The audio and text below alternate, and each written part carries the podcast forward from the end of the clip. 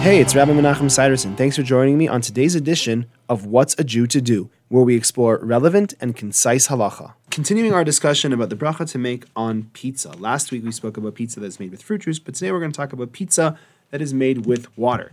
So when you make pizza with water, you take a dough made out of flour and water, you add sauce and cheese on top, and voila, you have a pizza. What bracha would you make on that? So the question really is, when you have a pizza, is it a snack item or is it a meal item? We know that even something made with flour and water, if it's not made as a meal item, if it's made more like a snack item, could have the bracha of mizonos. It would be something that we would call pasapa. It would be a bread item mizonos, but not actually a hamotzi. But if it's an actual meal item, then the bracha is going to become hamotzi. So the question, the raging debate really is, is pizza a snack or is pizza a meal? And that's pretty much what we debated back in Edmonton all those years ago in the shul, as I mentioned last week because it's often very difficult to determine whether most people in any given location eat pizza as a snack or as a meal. People will say, Of course, what do you mean pizza is a meal? You sit down and you have a whole meal and you have three slices, it's a meal. And other people will say, No, what do you mean? Pizza is something you grab when you're in the food court or when you just want to run out the door and you eat it cold sometimes, even. It's just a snack. So, what is it? Is it a meal or is it a snack? We'll discuss what some poskim recommend to do tomorrow. That's all for today. I hope you enjoyed.